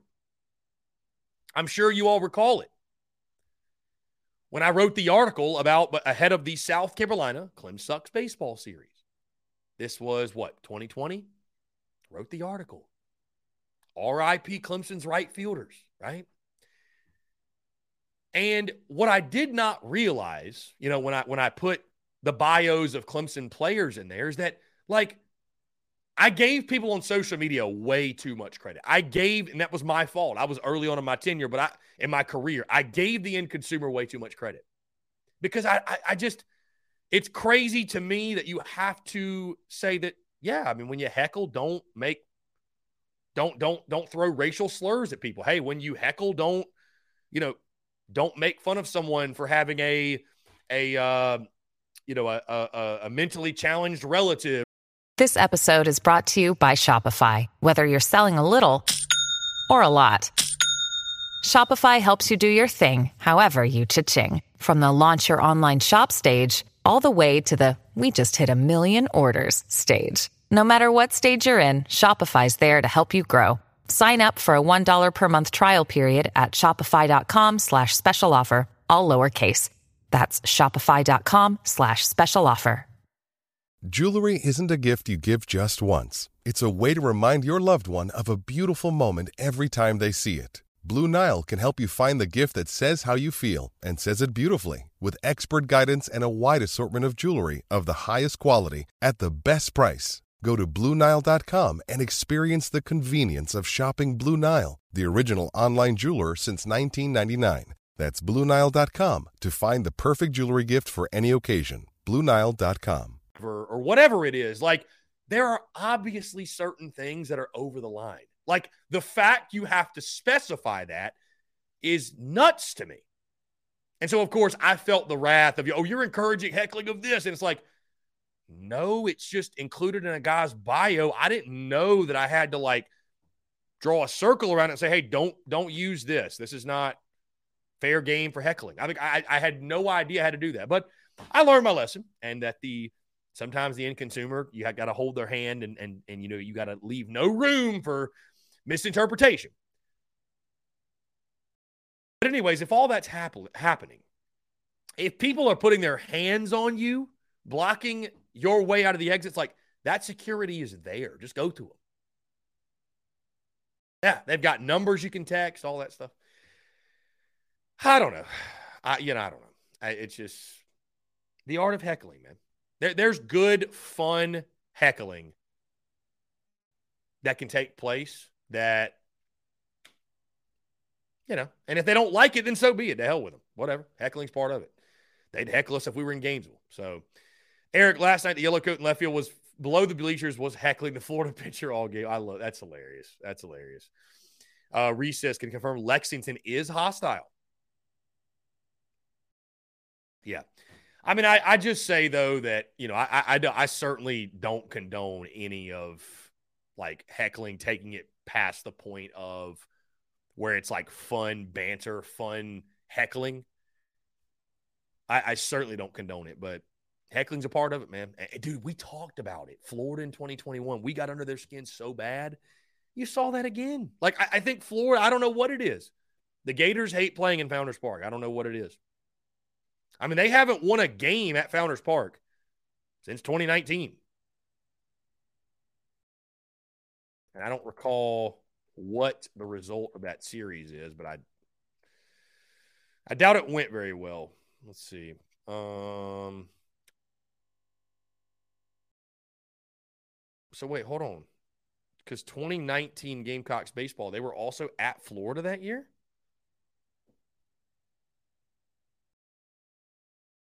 Feels when is the hold on when let's see and yeah the twenty twenty season didn't happen. Twenty twenty-one we were at home, right? Twenty twenty-two we're at their place. So when's the last time we played them at home? Because this twenty nineteen saying we were at Florida. I thought we would have had them at home. I, I'm very confused now. Maybe maybe my guy Brendan can do some research. He's normally on top of these kind of things. I don't know. Anyways.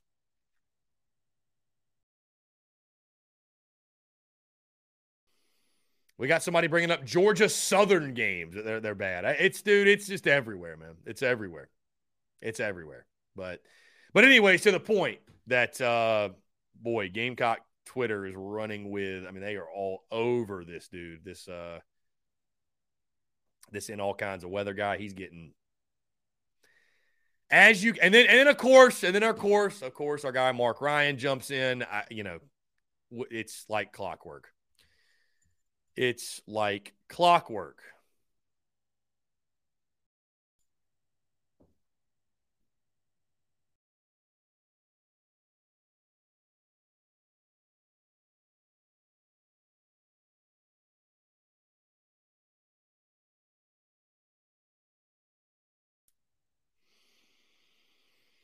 Mm-mm-mm.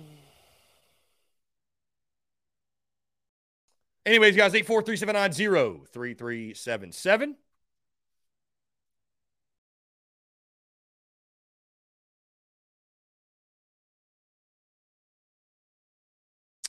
That's eight four three, seven nine zero, three three seven seven.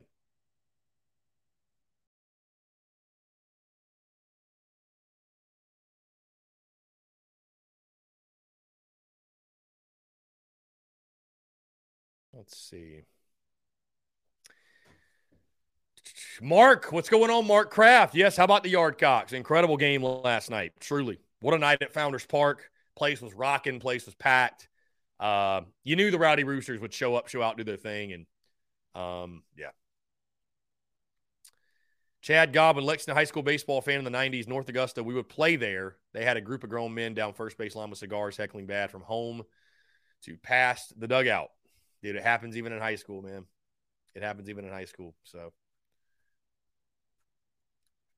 representing N A, man. Go Jackets. Yeah, it's awesome. That's awesome. Chad Godwin chiming in, man. It's cool. Yeah, I mean, it's, you know, we – dude, I'll never forget. Dude, I'll never forget. I'll never forget. What what year was it? Was it uh, – yeah, sophomore year. My sophomore year of high school. This is oh seven. We took on – So that season, we made it all the way to the state title. Took on Hartsville. They had Jordan Lyles, who pitched in the big leagues. He shoved it up our you-know-what. Uh, anyways, we played, I think it was, it would have been lower, upper state, upper state semifinals or whatever the hell, in the playoffs. We went two, and you know what? Chase will get a kick out of this. We went to Boiling Springs. Bro, those students, those fans were relentless. I mean, they were relentless. And we beat them on their home field. Beat them on their home field. Dude, but their fans, holy shit. Their fans were relentless. And we were, we were talking, uh, we had our guys talking smack to their fans, their students, as we were, like, leaving the stadium. So, yeah. What a time. Again, my, I know my guy Chase, I think he's a Boiling Springs guy. I know he'll get a kick out of that, but those fans were brutal, dude. Those fans were brutal. Uh, we got a question here from Jacob. Heckling's part of the game. What point do we deem it as slap dickery? Again, when you cross a line. And I think it's just a common sense thing, bro. I think it's – I really believe it's common sense. I think it's common sense um, when you when you cross a line that's that's personal, that's – you know, that's – yeah. That, there's just a line that's – you know, that should not be crossed. So,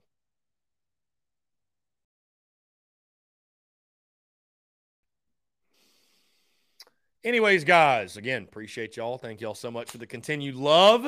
We've had a great week in all facets. The merchandise side of the business, the podcast, the live show, social media, everything in between, man. It's incredible. Um, content's rocking and rolling, and love what's going on in the diamond, man. I mean, again, you guys know I'm a huge, huge baseball guy. So to see, so to see this team doing what we're doing and having the type of season we are, man, it's it's a it's a dream come true. I mean, it really is. It really is. And I just think back to how much fun I had in twenty twenty-one when the Yardcocks hosted a, you know, I say hosted a regional, but you know, we had postseason baseball at Founders. How much fun that was, and just can't wait for more of it here soon. Uh, guys, that being said, one final break, and then we will close this thing out. On the other side, more of your questions, your comments, your calls, and more. You're tuned in to The Daily Crow.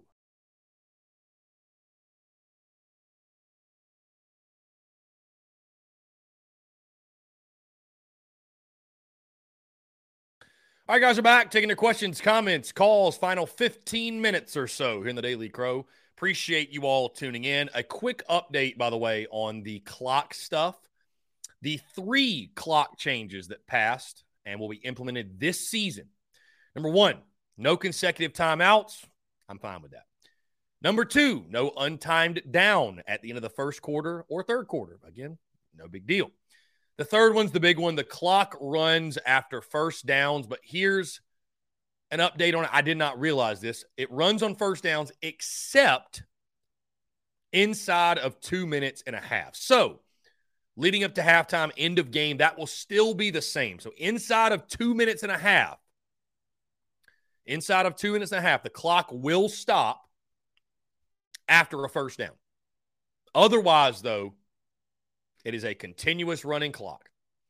That's going to shorten games a lot. I mean, that really, I mean, you think about it. I mean, you think about how often the clock would stop after you got a, every time, after you got a first down, it stopped every time. That's going to shorten games. I mean, there's no question it's going to shorten games. But end of game will be the same. That's just really interesting, though. I, I just, again, to the point we made earlier, I just don't understand who is out there clamoring, God, we've just, we got way too much college football. Way too much. Way too much college football.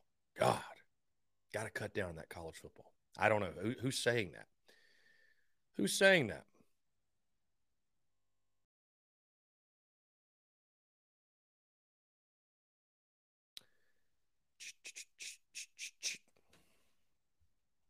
Let's see.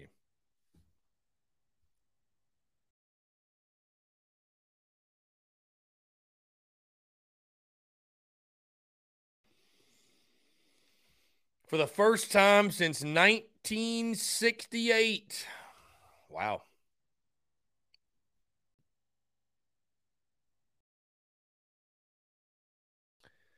Going to be an exciting night tonight, guys, at Founders Park. I'm sure it'll be packed yet again. The Rowdy Roosters will flood it. Here we go. Let's jump to the phone lines. Chad, what's up, man? How are you? Hey, Chris. Wanted to touch base on, I was looking at the amount of money South Carolina spends on recruiting compared to Georgia and all the other schools. But what we've done this year, the amount of money we spend, I think we've done a great job, but do you think we need to close the gap to get where they're at? I know a lot comes from them going to California. I saw Georgia spent four point five million dollars. Uh, I believe part of that's the helicopter they bought. So tell me what you think about that. Does it matter what you spend?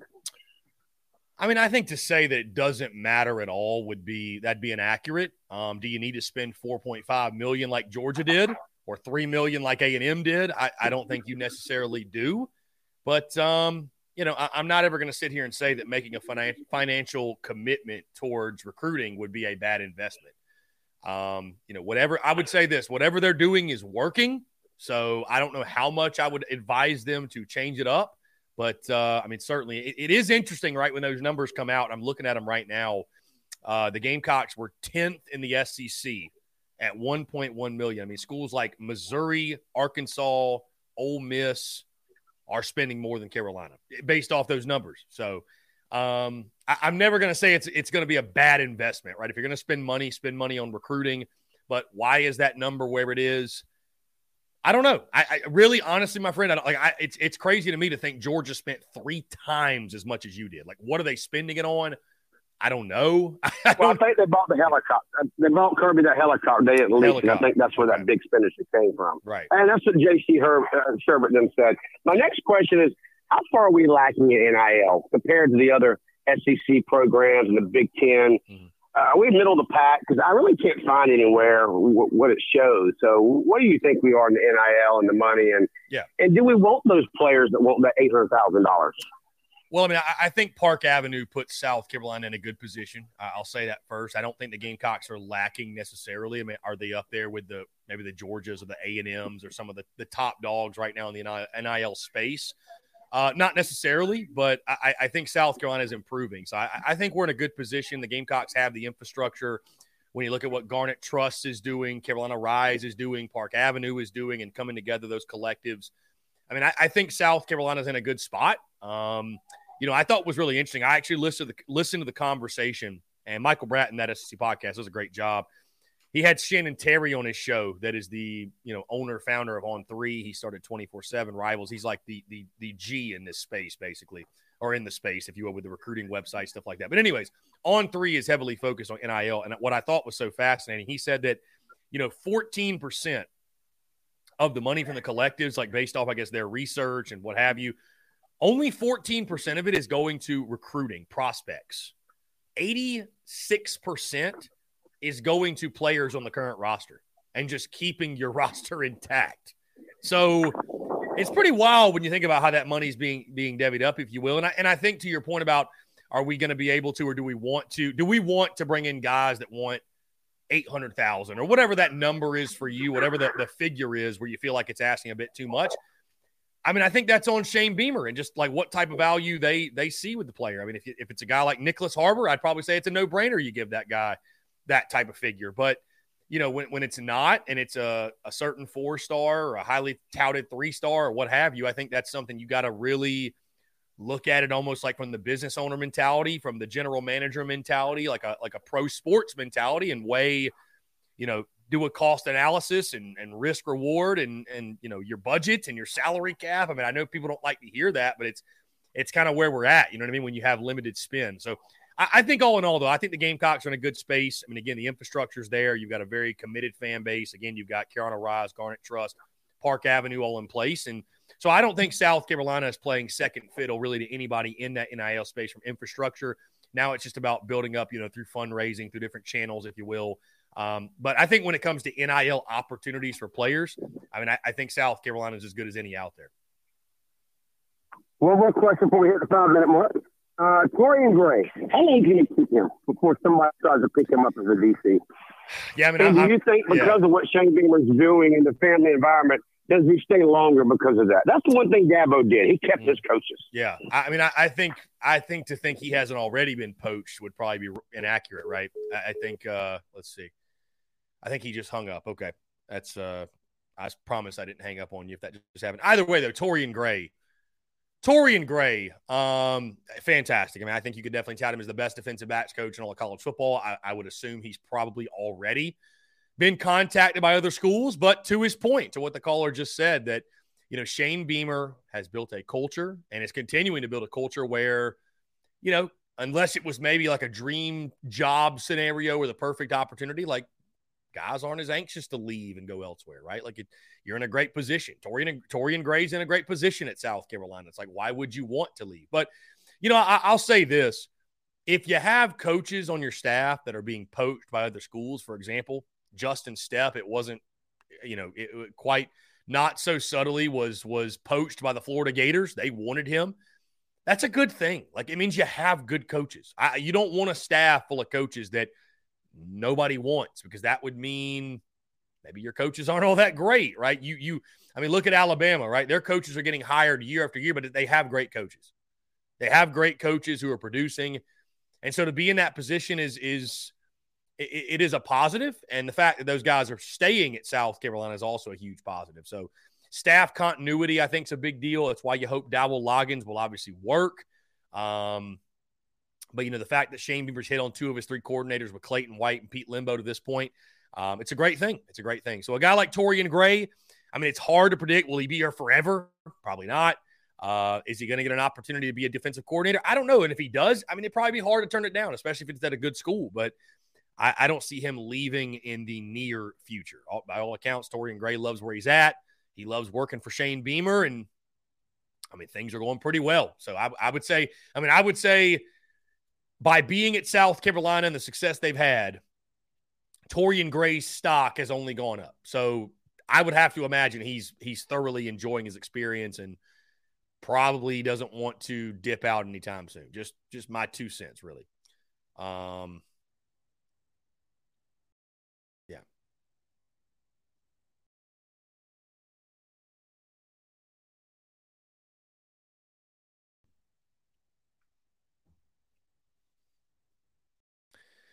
James Kendall, L S U's not on the list. I'm pretty sure it's not capturing everything. I mean, yeah, who knows? Who who knows what it's missing, how much it's capturing, whatever. But, uh, I mean, here's the thing, man. As long as recruiting is going well, like, hey, maybe we're just – maybe Shane Beamer's ahead of the game and he's being so much more efficient than anybody else with, with recruiting spend, and he doesn't need to spend four million dollars. Awesome. That's great. I mean, again, I, I look at that four point five million dollars, and I know they bought a helicopter, but you're like, what in the – like A and M spending three million dollars. Like, what, what are you spending it on? I mean, what are you spending it on? So, I don't know. I, I don't think it's a perfect science to say that, like, well, if we spend more, we'll get better results. I, I don't think it's a perfect science. I just say that. So.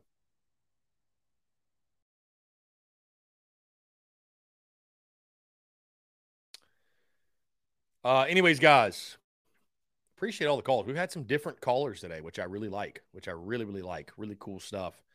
Um, and it's always fun to get, like, first-time callers, new callers, if you will. It's always a lot of fun. It's always a lot of fun for sure. Guys, again, thank you all for the love and support. Uh, it's it's always, too, it's always interesting on these weekends where we don't have Gamecocks baseball on Sunday. It's always, uh, yeah. It's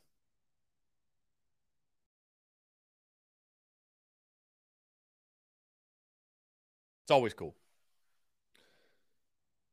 Let's see. Okay.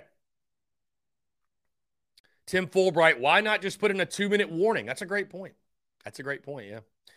I don't know, though, man. I, I, I like college being separate from N F L. I, I I don't want college football to more closely resemble the N F L. I, I'm not – I don't I don't want that. I don't think anybody wants that. I really don't think anybody wants that at all. So, um, you know, if it ain't broke, don't fix it truly. You know what I mean?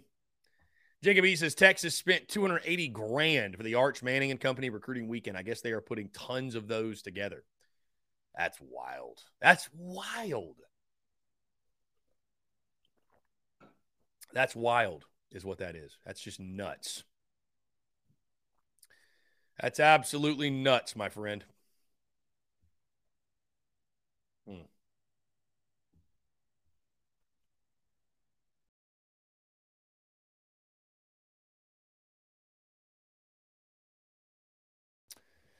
Uh, let's see, guys. I, I, by the way, I just wanted to make this, I don't know if I need to make an announcement, but uh, as you all know, I have not been to a single baseball game this season. And contrary to what some slapdicks say on Twitter, I'm not banned from the stadium.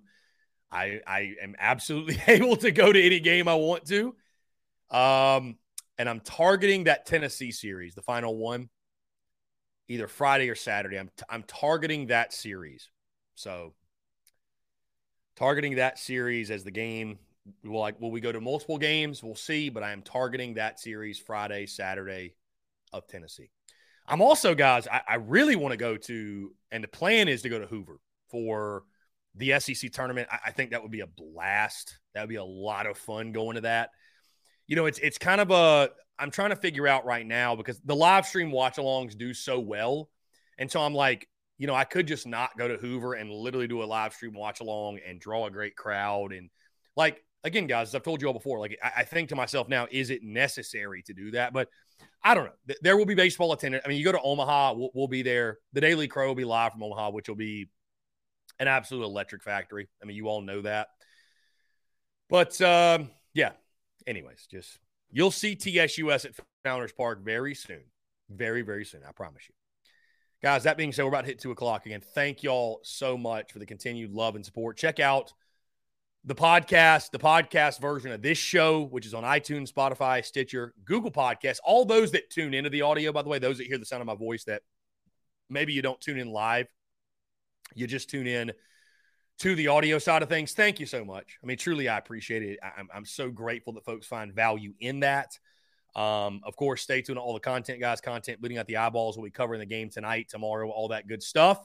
And uh, you all know how we roll, man. Content rocking and rolling. Again, guys, thank you all so much for another successful week from the podcast, the Daily Crow, the merch, social media, and everything in between.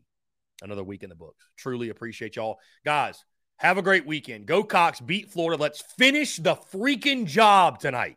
Horrid night to be a Gator. And with that being said, I will bid you adieu. Guys, thank you all so much. Appreciate you. Have a great weekend. We will talk to you all on Monday. This is the story of the one. As head of maintenance at a concert hall, he knows the show must always go on. That's why he works behind the scenes, ensuring every light is working, the H V A C is humming, and his facility shines. With Grainger's supplies and solutions for every challenge he faces, plus twenty-four seven customer support, his venue never misses a beat. Call quick grainger dot com or just stop by. Grainger, for the ones who get it done.